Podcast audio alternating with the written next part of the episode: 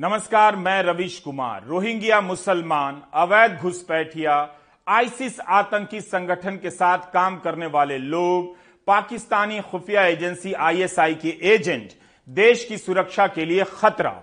2017 से 21 के बीच संसद से लेकर कोर्ट में दायर कई हलफनामों में केंद्र सरकार की राय एक ही लाइन पर चलती है। हम बीजेपी के कई नेताओं के भाषण और गोदी मीडिया के कई डिबेट का प्रमाण दे सकते हैं। लेकिन आज अचानक क्या हो गया कि केंद्र सरकार की राय बदल गई? जिस मसले को लेकर बीजेपी के नेता और मोदी सरकार के मंत्री जनता के बीच खुलकर बोला करते थे कि रोहिंग्या देश के लिए खतरा हैं, उन्हें घर देने, सुरक्षा देने के निर्णय की जानकारी एक ट्वीट से क्यों दी गई, इस पर विचार कीजिए। कहीं ऐसा तो नहीं कि इसके पीछे देश में उठ रहे कुछ बड़े सवालों की दिशा को मोड़ देने की कोई मंशा रही हो। बिल्किस बानो के बलात्कार और उसके परिवार के सदस्यों की हत्या के मामले में दोषी पाए गए, इन कैदियों को जब रिहा किया गया तो इन लोगों का स्वागत माला पहनाकर किया जाता है। पहले दिन मिठाई खिलाई जाती है, टीका लगाया जाता है।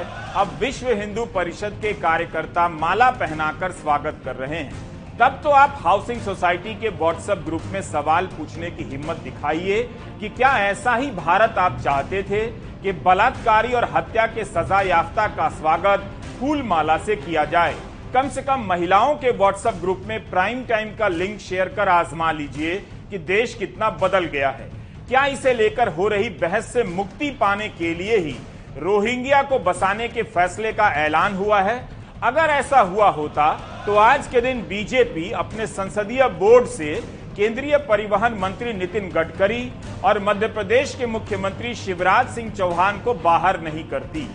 बीजेपी की आंतरिक राजनीति अपनी दिशा नहीं बदल रही है, बल्कि उसके रास्ते में आने वाले लोग बदले जा रहे हैं। नितिन गडकरी क्या दूसरे आडवाणी बनेंगे?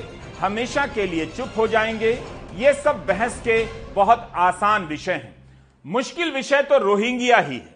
जिन रोहिंग्या शरणार्थियों के मुसलमान पक्ष को उभार कर राजनीति की गई, मगर शरण देते समय मुसलमान या धर्म के मसले से उसे अलग भी कर दिया गया, इन सब बातों पर नज़र डालेंगे तो वाकई ये मुश्किल विषय है।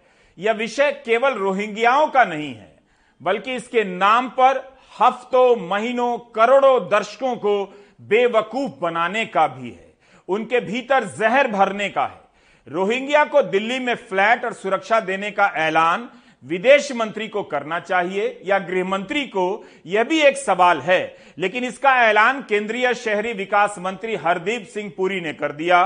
वो अभी ट्वीट के ज़रिए, जबकि इसे लैंडमार्क फैसला बताया। आज सुबह सात बजकर बत्तीस मिनट पर उन्होंने ट्वीट किया और लिखा कि भारत ने हमेशा ही उन लोगों का स्वागत किया है जिन्होंने इस देश में शरण मांगी है। एक लैंडमार्क फैसले में सभी रोहिंग्या शरणार्थियों को दिल्ली के बक्करवाला इलाके में बने ईडब्ल्यूएस फ्लैट में शिफ्ट किया जा रहा है। उन्हें बुनियादी सुविधाएँ दी जा रही हैं। संयुक्त राष्ट्र की मानवाधिकार संस्था की तरफ़ से पहचान पत्र दिया जाएगा और दिल्ली पुलिस 24 घंटे सुरक्षा प्रदान करेगी। ये हरदीप सिंह पुरी का ट्वीट है। केंद्रीय मंत्री ने रोहिंग्या शरणार्थी का इस्तेमाल किया है। अवैध घुसपैठिया नहीं, माइग्रेंट भी नहीं जिसके लिए हम कभी प्रवासी तो कभी अप्रवासी का इस्तेमाल करते हैं। रोहिंग्या को शरणार्थी कहा है, लेकिन आज दोपहर गृह मंत्रालय ने अपने ट्वीट से मसले को और उलझा दिया। समझना मुश्किल हो रहा है कि सरकार कौन चला रहा है, ट्विटर कंपनी या अलग अलग विभागों के मंत्री। गृह मंत्री कार्यालय ने दो बजकर पचास मिनट पर तीन ट्वीट किए हैं। इन तीनों ट्वीट में अवैध विदेशी नागरिक, अवैध प्रवासी का इस्तेमाल है जबकि केंद्रीय मंत्री हरदीप सिंह पुरी के ट्वीट में रोहिंग्या शरणार्थी लिखा है। कहीं नहीं लिखा है कि यह अवैध हैं, घुसपैठिए हैं। तो गृह मंत्रालय ने अपने तीनों ट्वीट में कहा है कि मीडिया के कुछ विशेष हिस्से में अवैध रोहिंग्या विदेशी नागरिकों के बारे में खबर छपी है। यह साफ़ किया जाता है कि गृह मंत्रालय ने नई दिल्ली के बक्करवाला में रोहिंग्या अवैध प्रवासियों को फ्लैट देने का कोई निर्देश नहीं दिया है। दिल्ली सरकार ने रोहिंग्या को नई जगह पर बसाने का प्रस्ताव दिया था। गृह मंत्रालय ने दिल्ली सरकार को निर्देश दिया कि अवैध रोहिंग्या विदेशी नागरिक उसी जगह पर रहेंगे जहाँ रह रहे हैं, क्योंकि गृह मंत्रालय विदेश मंत्रालय के ज़रिए इनके डिपोटेशन निर्वासन की कोशिश कर रहा है। तीसरा ट्वीट है कि अवैध विदेशी नागरिक तब तक डिटेंशन सेंटर में रखे जाते हैं। जब तक कानून के हिसाब से उन्हें वापस ना भेज दिया जाए। दिल्ली सरकार ने मौजूदा जगह को डिटेंशन सेंटर घोषित नहीं किया है। उन्हें ऐसा करने का निर्देश दिया जाता है। हरदीप सिंह पुरी केंद्र सरकार के मंत्री हैं। मीडिया में खबर उनके ट्वीट के बाद छपी है। तो गृह मंत्रालय को कायदे से उन्हें संबोधित कर ट्वीट करना चाहिए था। कहीं ऐसा तो नहीं कि ट्विटर के ज़रिए दो मंत्रालय और दो मंत्री आपस में भिड़ गए हैं। हरदीप सिंह पुरी ने तो अपने ट्वीट में दिल्ली सरकार का नाम नहीं लिया। फिर गृह मंत्रालय ने क्यों कहा कि दिल्ली सरकार को ऐसा निर्देश नहीं दिया गया? सीधे गृह मंत्रालय पूछ सकता था कि हरदीप सिंह पुरी को या उनके मंत्रालय को कोई निर्देश नहीं दिया गया। क्या दिल्ली सरकार ने अपनी मर्ज़ी से यह फैसला लिया? और उसकी जानकारी केंद्रीय मंत्री हरदीप सिंह पुरी ट्वीट से दे रहे हैं। अब कोई यह ना कह दे कि अरविंद केजरीवाल के निर्देश पर मोदी सरकार के मंत्री ने ट्वीट कर दिया। इस तरह से तो गृह मंत्रालय ने विदेश सेवा के पूर्व अधिकारी और केंद्रीय मंत्री हरदीप सिंह पुरी को ही मुश्किल में डाल दिया है। हरदीप सिंह पुरी ने आज अपने ट्वीट के साथ एक और ट्वीट किया है। जिन लोगों ने भारत की शरणार्थी नीति को लेकर झूठी अफवाहें फैलाकर अपना कैरियर बनाया है और इसे नागरिकता कानून से जोड़ा है, वे इससे निराश होंगे। भारत उन्नीस सौ इक्यावन के संयुक्त राष्ट्र के शरणार्थी कन्वेंशन का सम्मान करता है और सभी को जाति, धर्म या नस्ल की परवाह किए बगैर शरण देता है। यह हरदीप सिंह पुरी का दूसरा ट्वीट है। अगस्त 2021 में गृह मंत्रालय ने लोकसभा में बताया कि भारत ने उन्नीस सौ इक्यावन के शरणार्थी कन्वेंशन पर दस्तखत नहीं किया है, जिसका संबंध शरणार्थियों को मान्यता देने से लेकिन शहरी विकास मंत्री हरदीप सिंह पुरी ट्वीट कर उन्नीस सौ इक्यावन के कन्वेंशन के सम्मान की बात कर रहे हैं। पिछले दिनों कर्नाटक के ग्रामीण इलाकों में विदेश मंत्री एस जयशंकर की तस्वीर भाजपा के पोस्टरों पर नज़र आई। वे तिरंगा अभियान को लोकप्रिय बनाने वहाँ गए थे। इस सूचना का आज के ट्वीट से कोई संबंध नहीं है। लेकिन सवाल तो बनता है कि कायदे से इस तरह के ट्वीट विदेश मंत्री की तरफ़ से आने चाहिए। मगर शहरी विकास मंत्री, संयुक्त राष्ट्र के शरणार्थी सम्मेलनों, मानवाधिकार अधिकारों की बात कर रहे हैं। रोहिंग्या रिफ्यूजी को बसाने का ट्वीट कर रहे हैं और गृह मंत्रालय ट्वीट कर दिल्ली सरकार को टारगेट कर रहा है। हरदीप सिंह पुरी ने जब ट्वीट किया तो प्रधानमंत्री कार्यालय को भी टैग किया और जब दूसरी बार ट्वीट किया तब उसे मणिपुर के मुख्यमंत्री बीरेन्द्र सिंह और सूचना एवं प्रसारण मंत्रालय को भी जोड़ा। लगता है पत्रकारिता छोड़कर अब रसायन शास्त्र में रिसर्च करने का टाइम आ गया है। आम आदमी पार्टी ने इस ट्वीट पर अपनी प्रतिक्रिया दी है, लेकिन बीजेपी सांसद मनोज तिवारी की प्रतिक्रिया सुनने लायक है। वे गृह मंत्रालय का ट्वीट पढ़कर पत्रकारों को सुना देते हैं, अपने जवाब में, मगर हरदीप सिंह पुरी के ट्वीट पर कहते हैं, उन्हें नहीं पता मंत्री का ट्वीट है या किसी ने हैक कर लिया है।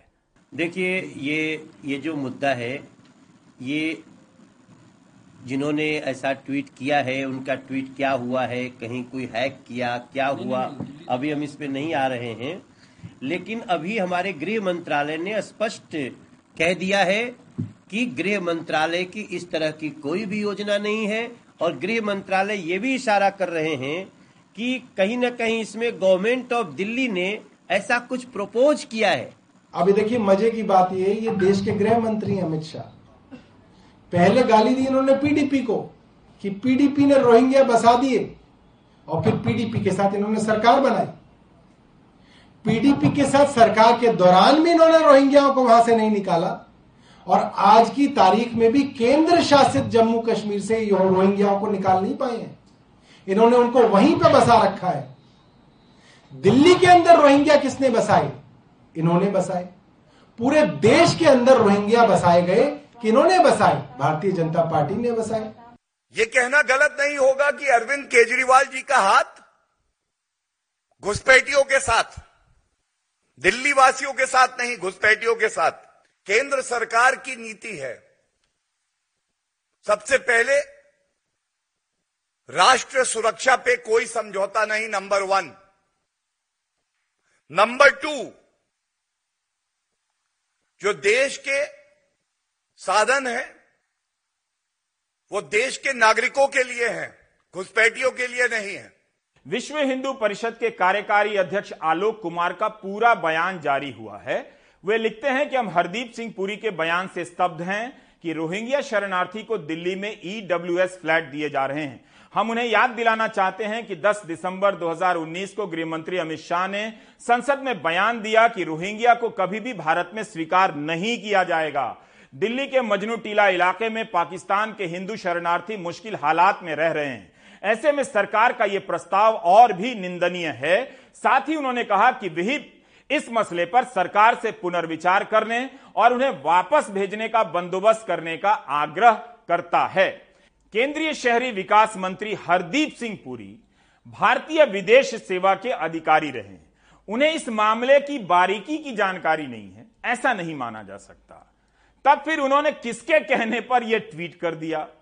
केंद्र सरकार के एक मंत्री कह रहे हैं कि रोहिंग्या रिफ्यूजी हैं, उन्हें संयुक्त राष्ट्र का शरणार्थी पहचान पत्र दिया जा रहा है। सुरक्षा दी जा रही है, फ्लैट दिए जा रहे हैं। और गृह मंत्रालय कह रहा है कि ऐसा आदेश दिल्ली सरकार को नहीं दिया गया है। रोहिंग्या को वापस भेजने का प्रयास चल रहा है। तब तो सरदर्द की गोली से भी सरदर्द नहीं जाने वाला है। यह मामला आसान नहीं है। 2017 से 22 के दौरान समय समय पर गोदी मीडिया ने इसके ज़रिए जो आपके मन में जहर भरा, शरणार्थी समस्या के प्रति जो समझ होनी चाहिए, उस पर मिट्टी पोत दी। उसे भी याद करना ज़रूरी है। हाल हाल तक के चुनावों में रोहिंग्या ध्रुवीकरण का एक बड़ा टॉपिक था।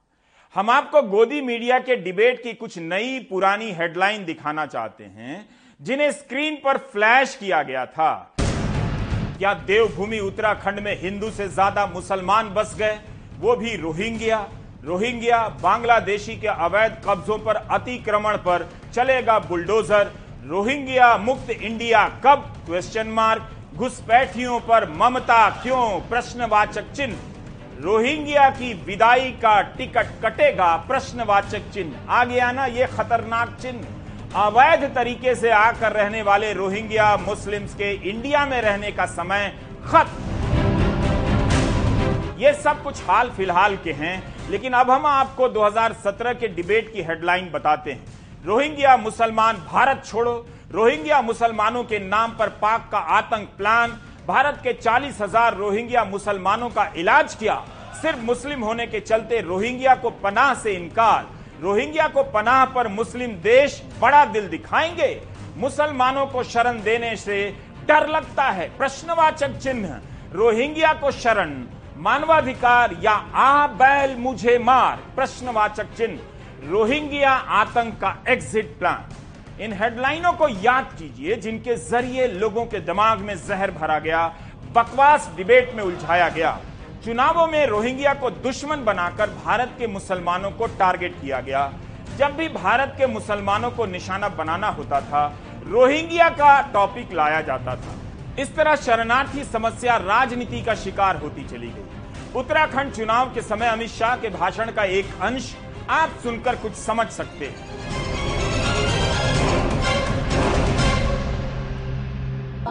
तुष्टिकरण की राजनीति कांग्रेस पार्टी ने शुरू की है और उत्तराखंड के पहाड़ों पर अब रोहिंग्या दिखना शुरू हो गए हैं। मित्रों, रोहिंग्या मुस्लिमों को घुसाने का काम उनके नेतृत्व में चल रहा है। मगर मैं आपको वादा करने आया हूँ। आप पुंडीर साहब को जिता दीजिए, हमारे धामी जी को मुख्यमंत्री बना दीजिए, रोहिंग्याओं को चून चून कर निकालने का काम ये भारतीय जनता पार्टी। केंद्रीय मंत्री हरदीप सिंह पुरी के ट्वीट के बाद यह प्रश्न उठना लाजमी है कि रोहिंग्या को लेकर जो चुनावी राजनीति हुई है, उसका क्या होगा?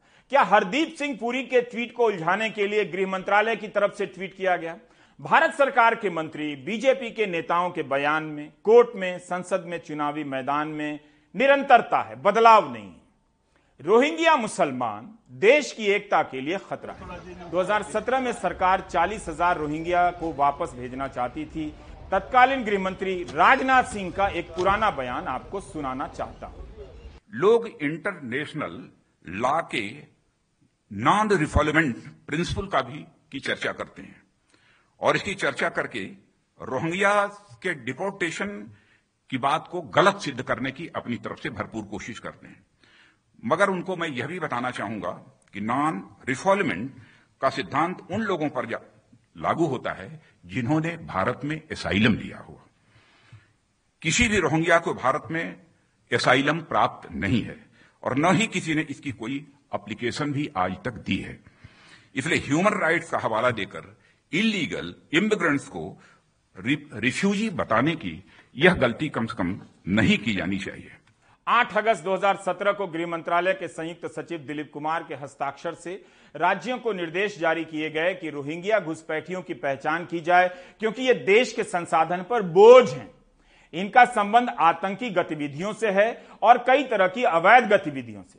इसी तरह का पत्र गृह मंत्रालय ने 28 फरवरी 2018 को भी जारी किया। कोर्ट में कई बार सरकार ने हलफनामे में कहा है कि रोहिंग्या आतंकी संगठन आईसिस और पाकिस्तान की खुफिया एजेंसी आईएसआई के एजेंट हैं। 2017 के प्राइम टाइम का एक हिस्सा हम आपको सुनाना चाहते हैं। तब एनडीटीवी ने कई जगहों से रिपोर्ट की थी और पता लगाया था कि इनके खिलाफ किस तरह के मामले पुलिस में दर्ज हैं। जम्मू के आईजी पुलिस ने कहा कि रोहिंग्या के खिलाफ चौंकाने वाला कोई भी आपराधिक मामला नहीं देखा है। दिल्ली में एक हज़ार रोहिंग्या रहते हैं, पुलिस के पास इनके खिलाफ एक भी एफआईआर नहीं है। जयपुर में साढ़े तीन सौ रोहिंग्या रहते हैं। यहाँ के चार थानों में एक मामला दर्ज है। बलात्कार का रोहिंग्या पुरुष पर यह आरोप एक रोहिंग्या महिला ने ही लगाया है। हरियाणा के फरीदाबाद और मेवात में कोई केस दर्ज नहीं हुआ। इस सभी शहरों में, इन सभी शहरों में पुलिस का कहना है कि वे रोहिंग्या के शिविरों की लगातार निगरानी करती रहती है। 2017 में खुद केंद्र सरकार ने सुप्रीम कोर्ट में हलफनामा दायर किया, जिसमें रोहिंग्या के बारे में कई तरह के गंभीर दावे किए गए।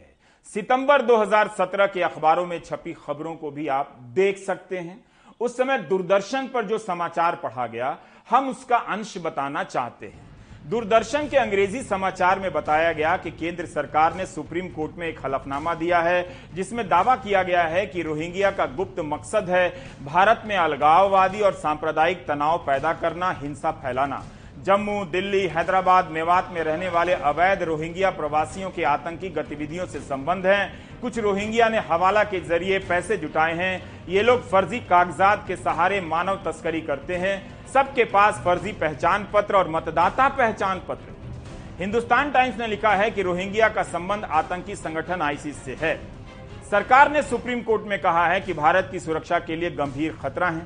अगर इन्हें यहाँ रहने की इजाज़त दी गई, तब यहाँ के प्राकृतिक संसाधनों पर बोझ पड़ेगा, जो कि केवल भारतीयों के लिए। इससे सामाजिक तनाव होगा और स्थानीय लोगों के साथ झगड़े होंगे। उस समय कोर्ट में केंद्र ने यहाँ तक कहा कि रोहिंग्या को वापस भेजने का फैसला नीतिगत निर्णय है, कोर्ट उसमें दखल ना दे। आज भी गृह मंत्रालय ने अपने ट्वीट में यही कहा कि विदेश मंत्रालय के ज़रिए इन्हें भेजने का प्रयास किया जा रहा है। इस प्रयास की क्या सच्चाई है? जब फरवरी 2019 में कांग्रेस सांसद शशि थरूर ने पूछा कि म्यांमार भेजे जाने वाले रोहिंग्या की संख्या कितनी है, तब केंद्र सरकार ने अपने लिखित जवाब में कहा कि म्यांमार के 12 नागरिकों को वापस भेजा गया है। जवाब में रोहिंग्या शब्द का इस्तेमाल नहीं है, जबकि सवाल में था, म्यांमार नागरिक का इस्तेमाल किया जाता है। 2017 से इनके वापस भेजने की बात हो रही है और 2019 तक केवल 12 लोगों को म्यांमार भेजा जाता है। राजनीति और कूटनीति के प्रयासों की सच्चाई आप देख लीजिए। दरअसल रोहिंग्या को यहीं रोकने और यहाँ से भेजने को लेकर कई तरह की याचिकाएँ हैं। सरकार के जवाब हैं, कोर्ट का फैसला भी है। 2017 में फलियस नरीमन, राजीव धवन, कपिल सिब्बल, प्रशांत भूषण, कोलिन गोन्जाल्वेस रोशन तारा जायसवाल, जेबा खैर, केजी गोपाल कृष्णन ने ऐलान किया कि वे रोहिंग्या के पक्ष में बहस करेंगे। राष्ट्रीय मानवाधिकार आयोग ने भी कहा कि रोहिंग्या मुसलमान शरणार्थियों को वापस भेजने के सरकार के फैसले का विरोध करेगा। उस समय मोहम्मद सलीमुल्लाह और मोहम्मद शाकिर ने याचिका दायर कर रोहिंग्या को वापस म्यांमार भेजे जाने के फैसले को चुनौती दी थी। तो दूसरी तरफ़ के एन गोविंदाचार्य और चेन्नई की एक संस्था इंडिक कलेक्टिव ट्रस्ट ने याचिका दायर कर कहा कि रोहिंग्या को वापस भेजने के पक्ष में है। प्रशांत भूषण ने इस मामले में बहस की है। सुशील महापात्रा ने आज उनसे बात की। इन रेफ्यूजीज की हालत बहुत ही खराब थी। जहाँ पर ये पहले रहते थे, वो पूरा कैंप में आग लगा दी गई थी। इनको विस्थापित होना पड़ा था और टेंट्स में रह रहे थे, बगैर बिजली के बगैर पानी के बहुत ही खराब स्थिति में और बार बार पुलिस आकर इनको वहाँ हैरास करती थी, इनसे इनको कई बार अरेस्ट करके ले जाती थी या पकड़ के ले जाती थी इन लोगों को। तो इसलिए ये जो सरकार का फैसला है, ये ज़रूर स्वागत योग्य है। क्योंकि देखिए, हिंदुस्तान में मानव अधिकार हर एक जने के होते हैं। चाहे वो हिंदुस्तान के नागरिक हों, चाहे ना हो, खासकर आर्टिकल 21 के rights article 21 right of life and liberty ये नागरिक और नॉन नागरिक के लिए सामान्य होता है। और इसमें निहित है कि आप उन लोगों को कम से कम जो भी शरणार्थी आए हुए हैं, किसी भी देश से आए हुए हैं आप उनको नागरिकता भले ही ना दें, लेकिन पहली बात आप उनको वापस ऐसी जगह नहीं ढकेल सकते जहाँ से अपनी जान बचा कर निकले हैं। और दूसरी बात, उनको जो न्यूनतम ज़रूरतें हैं, जैसे कि एकदम बेसिक पानी की सैनिटेशन की हेल्थ एजुकेशन की, इसके बारे में सुप्रीम कोर्ट ने भी आदेश किया था कि कम से कम इनको, इनके बच्चों को एजुकेशनल फैसिलिटीज़ प्रोवाइड होनी चाहिए। पिछले साल अप्रैल में सुप्रीम कोर्ट ने सरकार की नीति पर मुहर लगा दी। अप्रैल 2021 की मीडिया रिपोर्ट में यही है कि सुप्रीम कोर्ट ने कहा है कि रोहिंग्या को वापस भेजा जाए, लेकिन जो तय प्रक्रियाएँ हैं, उनका पालन करना होगा।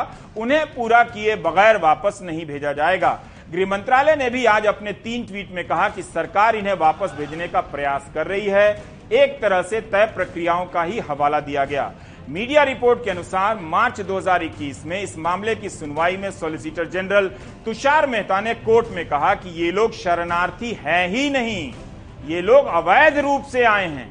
हम म्यांमार सरकार के संपर्क में हैं। जब वे पुष्टि करते हैं कि कौन उनका नागरिक है, तब हम उन्हें वापस भेज देते हैं। तब अदालत ने पूछा कि क्या यह कहा जा सकता है कि जब म्यांमार स्वीकार करता है, तभी सरकार उन्हें भेजती है? तब तुषार मेहता ने कहा हाँ ऐसा ही होता है। सरकार अफ़गानिस्तान के नागरिक को म्यांमार नहीं भेज सकती है। बेहतर है इस संदर्भ में अमित शाह के एक और पुराने बयान को आप सुन लीजिए। और रोहिंग्या का कहते हैं?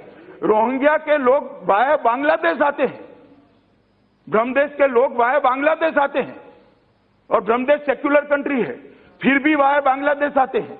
रोहिंग्या को कभी भी स्वीकार नहीं किया जाएगा। मैं आज फिर से स्पष्ट लगता है कि हरदीप सिंह पुरी ने संघ परिवार और बीजेपी के समर्थकों को छेड़ दिया है। शरद शर्मा हमारे सहयोगी जब बक्करवाला गाँव गए तो वहाँ के लोगों को यह राजनीति याद थी। वे अपने इलाके में रोहिंग्या के बसाए जाने का विरोध कर रहे हैं। और इनके आने से हमारे गाँव को और देहात को बहुत बड़ा नुकसान है और ये बहुत इनका क्रिमिनल रिकॉर्ड है। जितने भी दिल्ली में दंगे हुए हैं हाँ। ये रोहिंग्याओं ने किए हैं जितने भी किए हैं। अच्छा, तो ये अगर यहाँ आगे तो ये हमारे पूर्वजों की ज़मीन है। और अगर ये यहाँ पे आगे तो हम बाहर जाएँगे और ये अंदर रहेंगे। इनकी संख्या बढ़ती जाएगी और यहाँ पे क्राइम होगा बहुत ज़्यादा और हम बिल्कुल भी इनको यहाँ आने नहीं देंगे और बसने नहीं देंगे। नहीं पर ये ये बात किसने कही कि दंगे इन्होंने करवाए या बिल्कुल करवाए आप रिकॉर्ड चेक कर लो इनका कहीं भी। जहांगीरपुरी में हो इन्होंने करवाए और काफ़ी जगह जो पत्थरबाजी होती है इन्होंने अच्छा, आप, आपने ऐसा सुना है की भाई हुए थे तो इनका हाथ रहा देखते हैं हम। अच्छा, न्यूज़ में भी देखते हैं इनका जो पता चला की केस लगे जो इन पे लगे है। मुझे अपने भारत के गृह मंत्री पे पूरा विश्वास है। उन्होंने सीए कानून लाया। सीए कानून के अंदर बिल्कुल स्पष्ट लिखा हुआ है कि कोई भी शरणार्थी आएगा उसमें मुस्लिम नहीं होगा। छह हाँ, छह छह लोग बारे में कहा गया हाँ। छह लोग आएँगे तो ये जो रोहिंग्या मुसलमान है मैं पूरा आश्वस्त हूँ कि उसी कैटेगरी में आते हैं और ये नहीं बसेंगे यहाँ पे। इनकेस अगर किसी ने हिमाकत की तो पूरे क्षेत्र की जनता यहाँ पे आमरण अनशन करेगी। यहाँ लाके क्यों बसाया जा रहा है? क्या पता ये एक साल रहे दो साल रहे दस साल रहे? कौन इनका वो देखेगा कि कितने साल ये रहेंगे? एक बार बसने के बाद निकलेंगे? और मैं ये बताना चाहता हूँ जब देश का कश्मीरी पंडित आज तक कश्मीर से आने के बाद टेंटों में रह रहा है तो ये भी टेंटों में पड़े रहेंगे। क्या ज़रूरत है इनको यहाँ लाने की? और क्या ज़रूरत है मैं इनको फ्लैट देने की?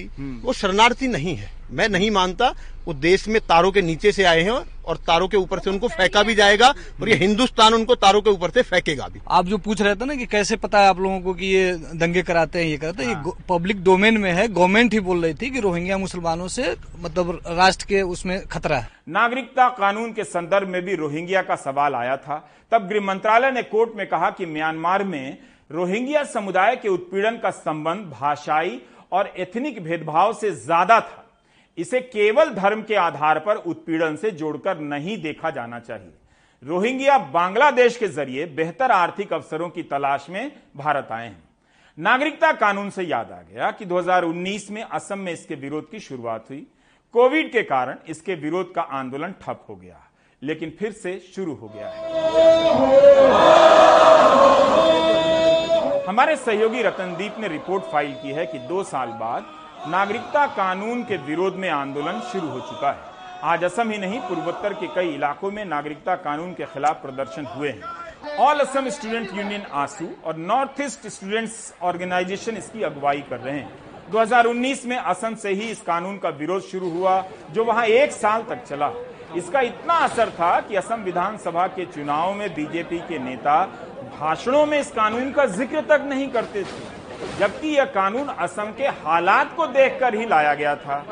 आज के इस आंदोलन में मांग की जा रही है कि अवैध घुसपैठ की समस्या का स्थायी समाधान निकाला जाए और यह समाधान असम समझौते के तहत ही निकले। दो साल बाद अब फिर से गुवाहाटी के जो हेडक्वार्टर है ऑल असम स्टूडेंट्स यूनियन का वहाँ पे ये प्रोटेस्ट हो रहा है। आप देख सकते हैं भारी मात्रा में पुलिस प्रेजेंस है यहाँ पे और इस भारी मात्रा के पुलिस प्रेजेंस के बीच उनके जो हेडक्वार्टर के गेट में ही बैरिकेड करके पुलिस ने उन लोगों को रोक दिया है। रैली निकालने नहीं दे, दे रहे हैं मगर प्रोटेस्ट फिर से शुरू हो चुका है क्योंकि सिर्फ़ ये प्रोटेस्ट ऑल सीए को लेके नहीं है मगर जो इलीगल इमिग्रेशन का मामला है पूरे उत्तर पूर्व में इसके साथ armed forces special power act की कंप्लीट रिपील ये मांग कर रहे हैं। और इसके साथ और एक मांग है कि पूरे उत्तर पूर्व में इनर लाइन परमिट जो कि एक स्पेशल डॉक्यूमेंट होता है उत्तर पूर्व में आने के लिए, इसको पूरे उत्तर पूर्व में लागू किया जाए। ये डिमांड लेके भी यहाँ पे जो स्टूडेंट एक्टिविस्ट हैं, वो प्रोटेस्ट कर रहे हैं। तो आपने देखा कि केंद्र सरकार रोहिंग्या शरणार्थी की राजनीति के साथ साथ नागरिकता कानून की राजनीति में भी उलझी हुई है। सोचिए इस कानून के लिए माहौल को कितना गर्म कर दिया गया। ऐसा लगा कि अभी इसी वक्त लागू होने की ज़रूरत है। मगर अब सब ठंडा है। दो साल से नियम तक नहीं बने हैं। दो अगस्त को केंद्रीय गृह मंत्री का बयान दिलचस्प है कि एक बार जब सभी को कोविड का टीका लग जाएगा और यह चरण पूरा हो जाएगा अभियान, तब जाकर नियम बनाए जाएँगे। ये 9 मई 2022 यानी चार महीने पहले की खबर है। विजयथा सिंह की रिपोर्ट द हिंदू में छपी है। इस रिपोर्ट के अनुसार राजस्थान में रहने वाले करीब 800 पाकिस्तानी हिंदू इस उम्मीद में भारत आए कि नागरिकता मिलेगी, मगर 2021 में सभी वापस लौट गए। द हिंदू ने यह रिपोर्ट सीमांत लोक संगठन के बयान के आधार पर छापी है, जो भारत में पाकिस्तान से आए अल्पसंख्यकों के हित के लिए काम करता है। इस रिपोर्ट के अनुसार 2018 में गृह मंत्रालय ने नागरिकता देने की प्रक्रिया शुरू कर दी थी। 22 दिसंबर 2021 को राज्यसभा में गृह मंत्रालय ने बताया कि सरकार के पास दस हज़ार छह सौ पैंतीस आवेदन आए हैं, जिनमें से सात हज़ार तीन सौ छह पाकिस्तान से हैं। सीमांत लोक संगठन के अनुसार राजस्थान में रहने वाले पाकिस्तान से आए हिंदू शरणार्थी कई साल से नागरिकता मिलने का इंतज़ार कर रहे हैं। पता चल रहा है कि नागरिकता देने की प्रक्रिया कितनी धीमी है। नागरिकता सरकारी फाइलों में सरक रही है और इसकी राजनीति आग की लपटों की तरफ़ फैल रही है।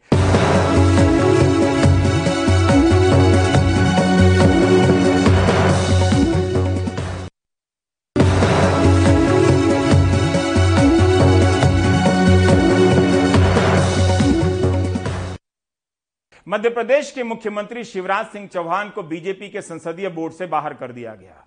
अनुराग द्वारी की आज की रिपोर्ट इस पर तो नहीं है, मगर मध्य प्रदेश से ही है। टेंडरिंग को लेकर है, आप देख लीजिए।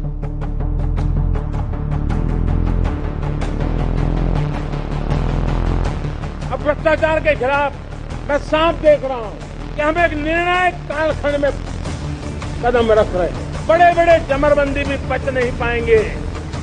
इस मिजाज के साथ, भ्रष्टाचार के खिलाफ एक निर्णायक कालखंड में अब हिंदुस्तान कदम रखता है।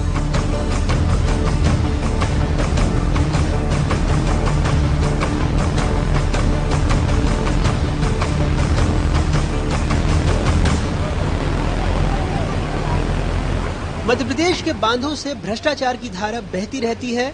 साल 2021 में एनडीटीवी ने बताया था कि कैसे 35 करोड़ के पुल पुलिया बह गए जो दो से तीन सालों में बने थे। सोमवार को बीना नदी पर करोड़ों की लागत से बना बेगमगंज हैदरगढ़ पुल का हिस्सा तीन फीट तक धंस गया। यूपी एमपी की सीमा पर राजघाट बाँध बनकर बिगड़ भी गया, लेकिन दोनों राज्यों ने 50 करोड़ रुपए नहीं दिए, जिससे न तो लोकार्पण हुआ, न सौंदर्यीकरण।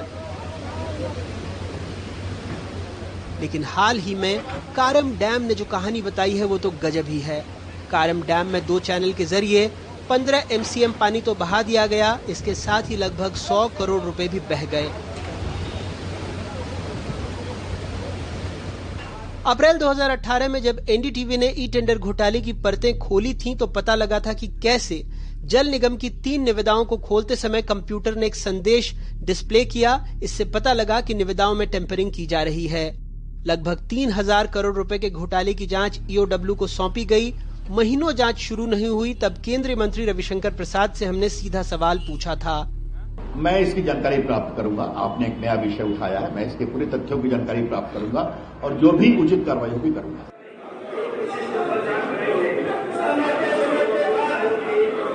10 मार्च 2022 को कांग्रेस विधायक गीतू पटवारी ने ई टेंडर घोटाले की जाँच के संबंध में विधानसभा में सवाल पूछे। तो जल संसाधन मंत्री तुलसी सिलावट ने अपने लिखित जवाब में कहा था कि मोहनपुरा और करम सिंचाई परियोजना की जाँच ईओडब्ल्यू कर रहा है, इनमें गड़बड़ हुई है। करम का ठेका पहले गुजरात की कंपनी को मिला, लेकिन मामला ई टेंडर घोटाले में आ गया और टेंडर रद्द हो गया। इसके बाद ठेका दिल्ली की एएनएस कंस्ट्रक्शन ने 304 करोड़ रुपए में लिया। 10 अगस्त 2018 से काम शुरू किया गया और इसे अगस्त 2021 में पूरा करना था। टेंडर जारी होने के बाद जल संसाधन विभाग ने एएनएस को वर्क ऑर्डर 10 अगस्त 2018 को जारी कर दिया। इसके मिलते ही कंपनी ने निन्यानवे करोड़ छियासी लाख का काम ग्वालियर की सारथी कंपनी को 10 अक्टूबर 2018 को दे दिया। मज़े की बात यह है कि ये रकम डैम की लागत में निर्धारित राशि से लगभग 14 फ़ीसद कम थी। फिर भी कंपनी काम करने को तैयार हो गई। ग्वालियर के रसूखदार नेताओं की करीबी सारथी ग्रुप के पास इस वक्त एक करोड़ रुपए के सरकारी ठेके हैं। ई टेंडर घोटाले में 2018 में पीई दर्ज की गई। उसके अगले साल ईओडब्ल्यू ने एफआईआर दर्ज की और उस वक्त के जल संसाधन मंत्री डॉक्टर नरोत्तम मिश्रा के दो निजी सचिवों की गिरफ्तारी हुई थी। आज भी एक उनके साथी तैनात हैं। सरकार ने कारम हादसे के लिए जाँच दल गठित कर दिया, लेकिन सवाल है रसूखदारों पर कार्रवाई होगी। पिछला कौन था ये महत्वपूर्ण नहीं। मेरे लिए अभी ये महत्वपूर्ण अभी जो बिंदु आएँगे उस पर कार्रवाई करूँगा। नहीं वो तो है लेकिन कारणों का तो पता लगना पड़ेगा ना क्योंकि इस तरह के अभी कोई बोलने की स्थिति नहीं हो। जब तक मैं समीक्षा नहीं करूँगा जब तक मेरी रिपोर्ट नहीं आ जाएगी जब मैं फिर आपसे बात करूँगा। लेकिन कई सारी ऐसी कंपनियाँ थी आंध्र प्रदेश से लेकर ये भी जो एनएस बता रहे हैं कि ये भाजपा के नेताओं की करीबी है इस कंपनी में। ये तो गोविंद सिंह जी का बात है। उनके कैसे बात मान लू? क्योंकि कांग्रेस के पास तो एक आरोप लगाने के अलावा है क्या? ये आरोप बेबुनियाद निराधार और असत्य है। पर सर आप भी तब सत्ता में थे जब इस तरह के आरोप लगे थे लेकिन कोई कार्रवाई हुई नहीं। ई टेंडरिंग की पूरा जो सीआरटी रिपोर्ट लेकर के गए थे अभी तो कुछ हुआ ही नहीं उस पर। ये अभी मेरे ये मेरे संज्ञान में नहीं है आज तो मेरा पूरा फोकस यहाँ पर लगा है। और जो जो बिंदु भी आएँगे जाँच में मैं उन पर सब पे कड़ी कार्रवाई करूँ सर ऐसा तो नहीं सवाल से आप बच रहे हैं क्योंकि आपको भी पता है कि विधानसभा में आपने खुद जवाब देखो मेरी बात सुनो सब मुझे पता है। मैंने पटल पे क्या बोला मैंने कहा ना कि कोई बचने की आवश्यकता नहीं है दोषियों को नहीं छोड़ूँगा। अगर आपकी पार्टी के लोगों तब भी? देखो ये उनके उनके कहने से कैसे मान लू मैं और कल से जो वो नेता बोल रहे हैं कांग्रेस के बात से थोड़ी करूँगा। तो आन दो ई टेंडरिंग में तो सारे आरोप आप थे देखो मैं आपको बता रहा मुझे सत्य आने दो फिर मैं उसके बाद बात करूँगा। कारम डैम के इलाके में पूर्व मुख्यमंत्री कमलनाथ भी उन गाँवों में पहुँचे जहाँ की तस्वीरें और व्यथा हमने बताई थी। दौरे के बाद उन्होंने भी सरकार पर गंभीर आरोप लगाए। ये जो डैम फटा है ये डैम नहीं फटा ये बीजेपी के भ्रष्टाचार का डैम फटा है। इंदौर में बाँध टूटा। तीन महीने से एक आदिवासी लड़का कह रहा था बहुत खतरा है और बाँध टूट जाएगा। शिवराज सिंह जी ने वाहवाही लूट रहे हैं कि हमने बचा लिया। लेकिन आज तक दोषी कर्मचारी, दोषी ठेकेदार पर कार्रवाई क्यों नहीं की गई? कौन लोग है ये? ये सब ई टेंडरिंग का खेल है। मन चाहे लोगों को ई टेंडर में टेंडर दिलवाना और ऐसे कंपनियों को ठेका दिया गया है जो कि ब्लैक लिस्टेड है। आज अब मध्य प्रदेश में ई टेंडरिंग की कहानी गजब है। दस हज़ार कमाने वाले भोपाल नगर निगम के कर्मचारी पर एक बड़े बाबू की नज़र इनायत हुई। रातों रात उसकी कंस्ट्रक्शन फर्म बनवाई गई। जल संसाधन के बड़े ठेके इनकी फर्म पर सबलेट होने लगे और ये शख्स इसे नगद में बदलकर अफसरों को रिश्वत में बांटता रहा। ये सब प्रवर्तन निदेशालय ने अपने प्रेस नोट में भी लिखा था, लेकिन दो साल बीत गए, इसके बाद कुछ भी नहीं हुआ। मध्य प्रदेश में चाहे ई टेंडरिंग घोटाला हो या फिर कारम डैम का भ्रष्टाचार इन्हें न सिर्फ़ नौकरशाही, बल्कि राजनीतिक संरक्षण भी मिला हुआ था। और शायद यही वजह है कि चाहे आर्थिक अपराध शाखा हो या फिर प्रवर्तन निदेशालय, सबने मामला तो दर्ज कर लिया, लेकिन ना तो किसी बड़े अधिकारी और न ही किसी नेता पर कोई कार्रवाई हुई है, न ही किसी की गिरफ्तारी हुई है। भोपाल से अपने कैमरा सहयोगी रिजवान खान के साथ अनुराग द्वारी, एनडीटीवी इंडिया। आप देख रहे थे प्राइम टाइम, नमस्कार।